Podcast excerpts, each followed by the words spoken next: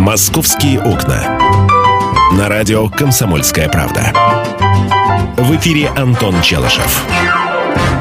13 часов 17 минут в российской столице. Вы слушаете «Комсомольскую правду». Московские окна по-прежнему открыты. И сейчас мы все вместе смотрим на северо-запад города Москвы, на северо-западный административный округ. А если быть совсем э, конкретным, то мы находимся в районе Хорошова-Мневники.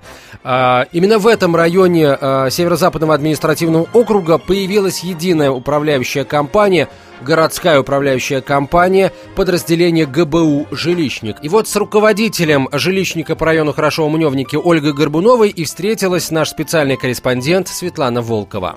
Добрый день. Меня зовут Светлана Волкова, я спецкор «Комсомольской правды». Сегодня мы поговорим о том, как в городе меняется э, система обслуживания жителей и как вместо привычных ДЭЗов э, им на смену приходят ГБУ-жилищники. Гость нашей студии Горбунова Ольга Александровна, директор жилищника района Хорошова-Мневники Северо-Западного округа Москвы. Ольга Александровна, по сути, вот жилищник в вашем районе, он э, прошел такую э, реорганизацию, да, вот э, ДЭЗа, существовавшего летом прошлого года, насколько я знаю.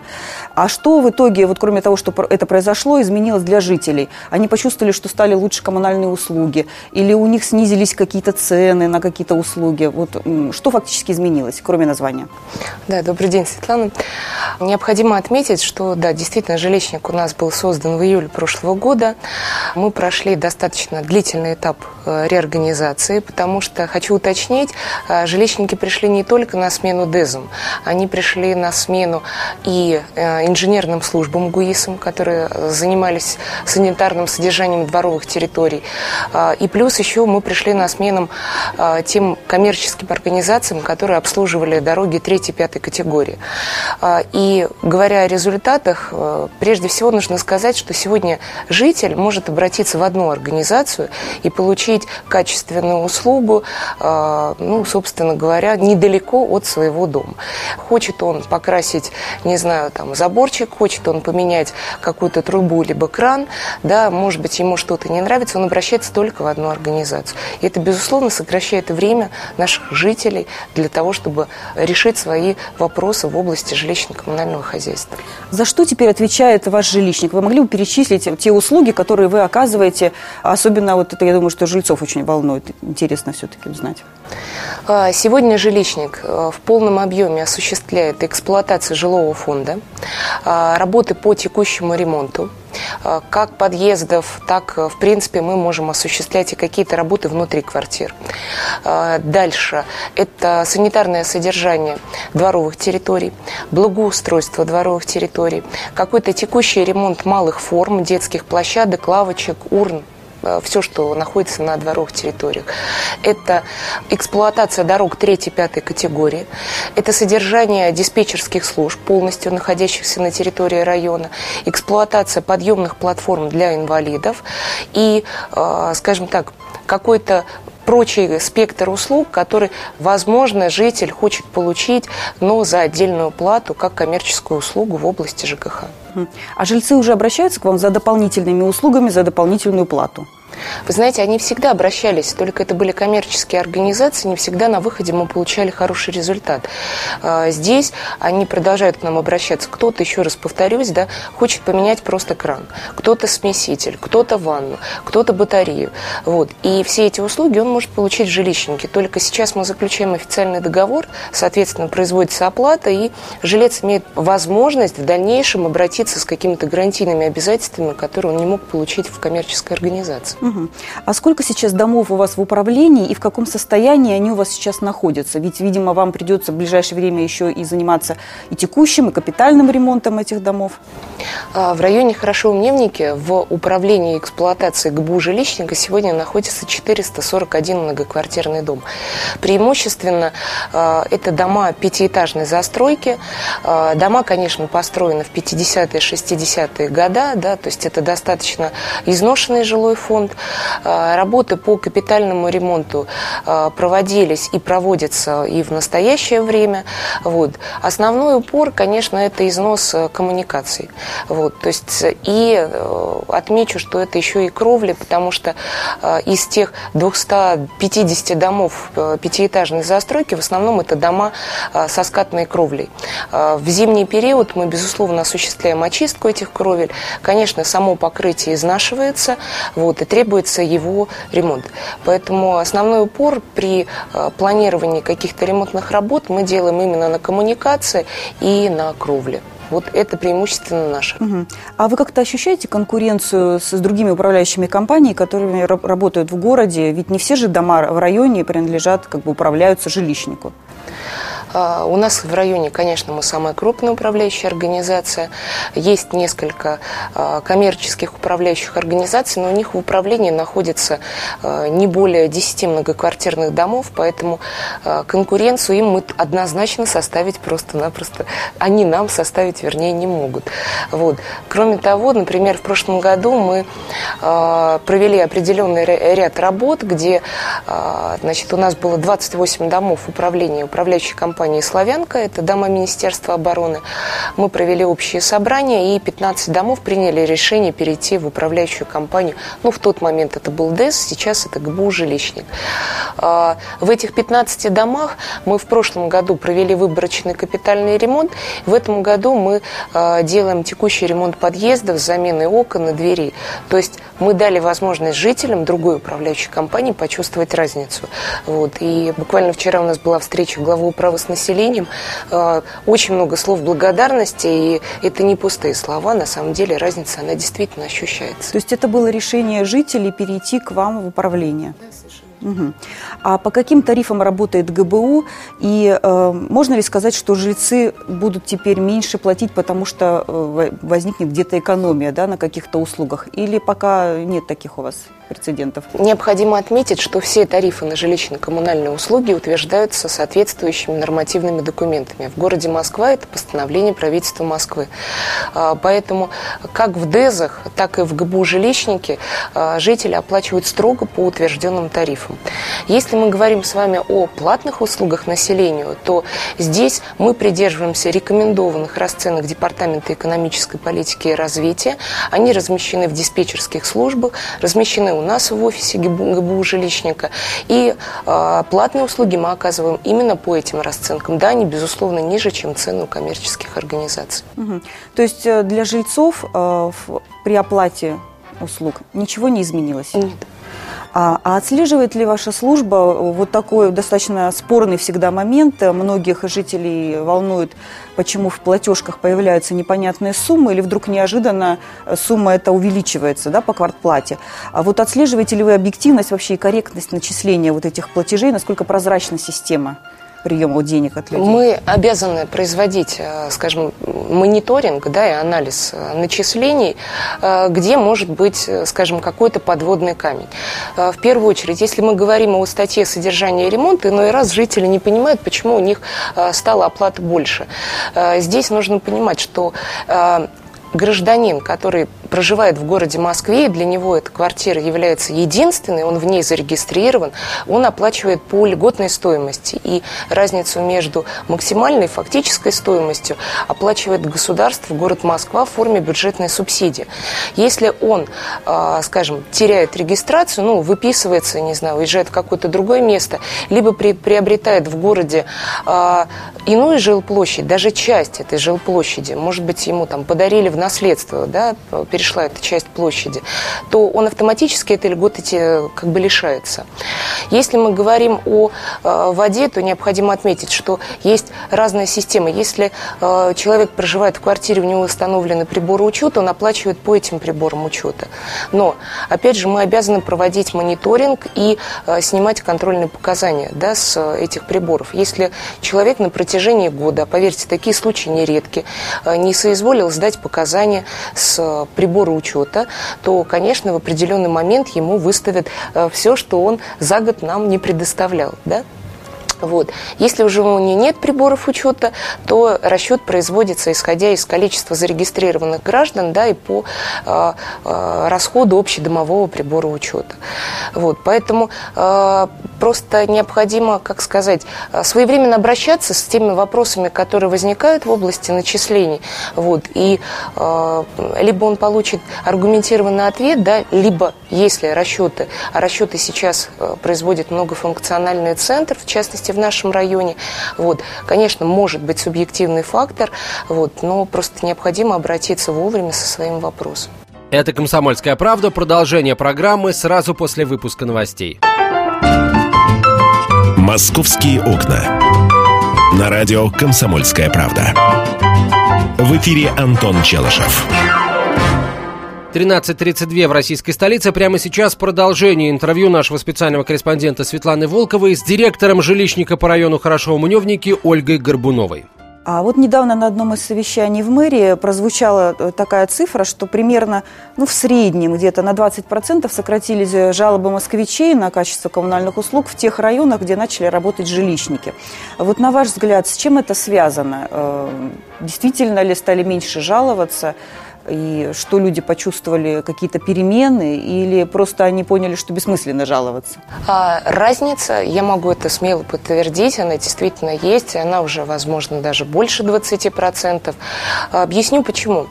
А, ранее существовала следующая система, э, скажем, вертикаль, да, э, управляющая компания ДЭС заключает путем проведения э, неких конкурсных процедур договор с некой подрядной организацией.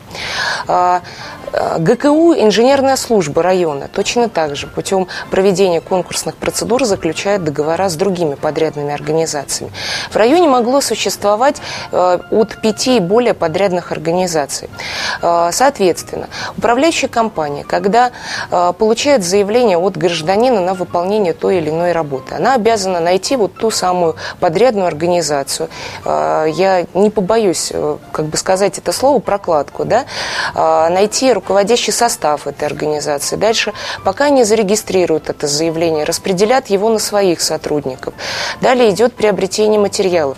Любая коммерческая организация, она экономит на этом факторе, да, и э, на выходе гражданин получает свою услугу, ну, скажем, там, не знаю, через две недели как минимум.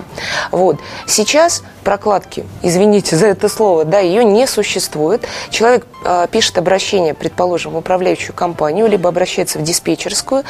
Э, все сотрудники сейчас это сотрудники, которые находятся в штате.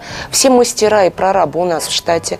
У нас создан свой отдел снабжения, и закупка осуществляется в постоянном режиме. У нас есть уже достаточный запас материалов. Э, таким образом, э, заявка сразу распределяется мастеру либо технику.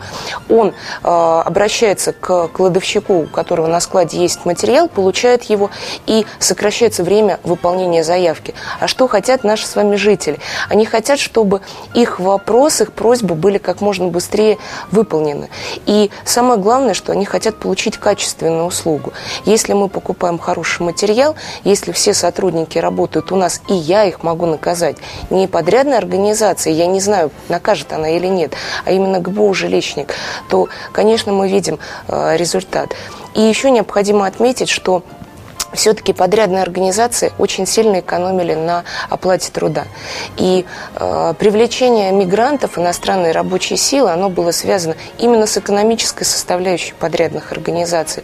Мы не принимаем на работу э, иностранных граждан, у которых нет регистрации, нет э, разрешения на работу, э, и их процент ну, в нашей организации, он менее 5% от общего количества сотрудников. В основном это москвичи, э, граждане Московской области и э, жители, которые приехали из других регионов. Чисто, как вам сказать, по-человечески любому жителю города Москвы приятнее видеть, когда к нему приходит не иностранный гражданин, да, а гражданин славянской внешности. Диалог и контакт гораздо быстрее зарождается между э, двумя людьми славянской, скажем, внешности. Угу. А, вот, угу. а вот, кстати, москвичи к вам идут работать? Их сколько? У нас более 50% это граждане именно Москвы. Угу. Именно Московская москвичи. область еще, наверное, да? Да, но Московская область, э, но близлежащие дальше, если говорить вот к нашему непосредственно, к северо-западному округу области. Угу. А из других регионов э, откуда приезжают работать к вам сотрудники? А, у нас огромное количество людей приезжает из Брянской, Смоленской области, Курская область, э, Калужская область, э, ну, скажем, разный спектр регионов, да, а, еще Пензенская. Пензенская область у нас прям бьет рекорды. Вот.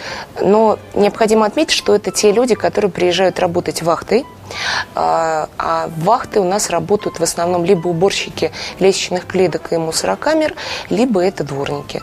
Вот. И э, преимущество нашего района, например, в том, что у нас есть общежитие на территории нашего района, и мы его предоставляем своим сотрудникам э, бесплатно, то есть мы сами за них оплачиваем. Вот. Конечно, они приезжают к нам и э, приезжают к нам снова и снова. Угу. А раскройте секрет, какая зарплата у дворника? А, здесь я всегда отвечаю на этот вопрос э, следующим образом. Если дворник приехал и хочет убирать только один двор, например, вокруг одной пятиэтажки, то, поверьте, он получит ну, где-то около 10 тысяч рублей. Если он хочет получать заработную плату от 25 тысяч рублей, да, а, наверное, люди приезжают именно для того, чтобы заработать, вот, а, то им нужно убирать, конечно, не менее трех дворов, дворовых территорий. Вот. Если еще есть на территории дома, в которых э, многоэтажные, в них есть мусорокамеры, то убирая один дом, предположим, 17-этажку, четырехподъездную с мусорокамерами, он может получить больше 30 тысяч рублей. Вот. Все зависит от того, от желания работать и от э, возможности выполнить э, соответствующий объем работы. А какие еще вы гарантии предоставляете? Ну вот зарплату вы позволяете там совмещать и прочее, чтобы как-то набиралась большая сумма, да?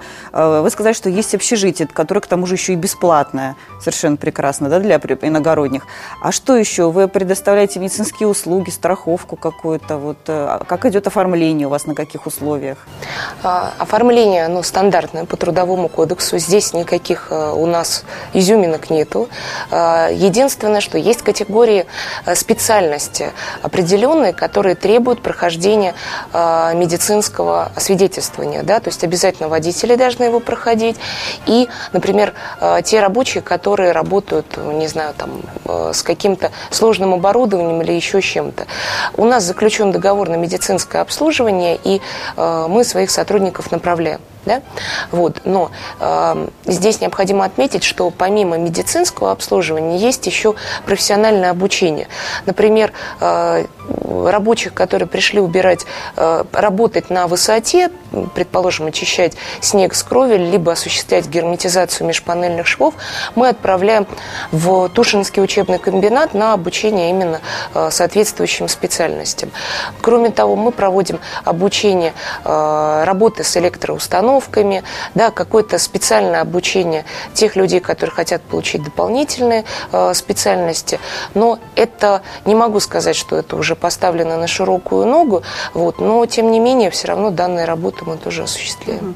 А с какой техникой работают ГБУ-жилищники? Э, я слышала, что уборочные машины отслеживают с помощью системы ГЛОНАСС. Это действительно так? Да, все уборочные машины действительно отслеживают системой спутниковой навигации ГЛОНАСС. А, у нас а, с 1 марта в обслуживании ГБУ дороги 3-5 категории. И... А, простите, сразу объясните, а что это значит 3-5 категория? Это что такое? Любая, любые дороги в городе Москве делятся на несколько категорий. Да, те магистрали, по которым каждый день мы, скажем так, проезжаем, да, кольца, они относятся к первой и второй категории. Дороги, которые, наверное, ближе к дворам, да, соединяют дворовые территории, примыкают к дорогам э, магистральным, они уже, естественно, по категорийности выше. Да? Вот. Но в нашем районе вот это дороги третьей и пятой категории. Это те, которые около домов, да? Вот проще, чтобы объяснить. Ну, это не дворовая территория, а это дороги, которые соединяют, можно сказать, дворовые территории, да? Вот.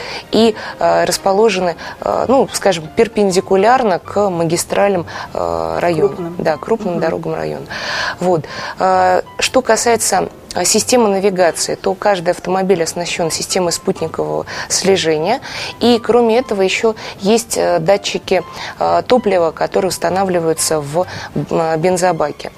Данная система позволяет контролировать прежде всего это прохождение маршрута, техника исполнения той работы, того задания, которое существует, и контролировать, конечно, не знаю, наверное, правильнее сказать, хищение возможное, да, там, не знаю, топлива из автомобиля. Ну и кроме того, планировать, наверное, это самое главное, э, сколько топлива необходимо данному автомобилю для выполнения той или иной работы, задачи. Спасибо, Ольга Александровна. Мы завершаем нашу беседу. А, напоминаю, сегодня в студии была Горбунова Ольга Александровна, директор а, государственного бюджетного учреждения «Жилищник» района Хорошова-Мневники. Мы говорили о том, как э, предприятие «Жилищник» э, теперь замещают привычные москвичам ДЭЗы в городе. Спасибо, до свидания. Спасибо большое э, Свете Волковой, специальному корреспонденту «Комсомольской правды», и э, спасибо директору жилищника по району Хорошо-Мневники Ольге Горбуновой. Московские окна на этом закрываются. До завтра, друзья. Завтра мы вновь услышимся в 11 часов 5 минут. Оставайтесь с «Комсомолкой». «Московские окна».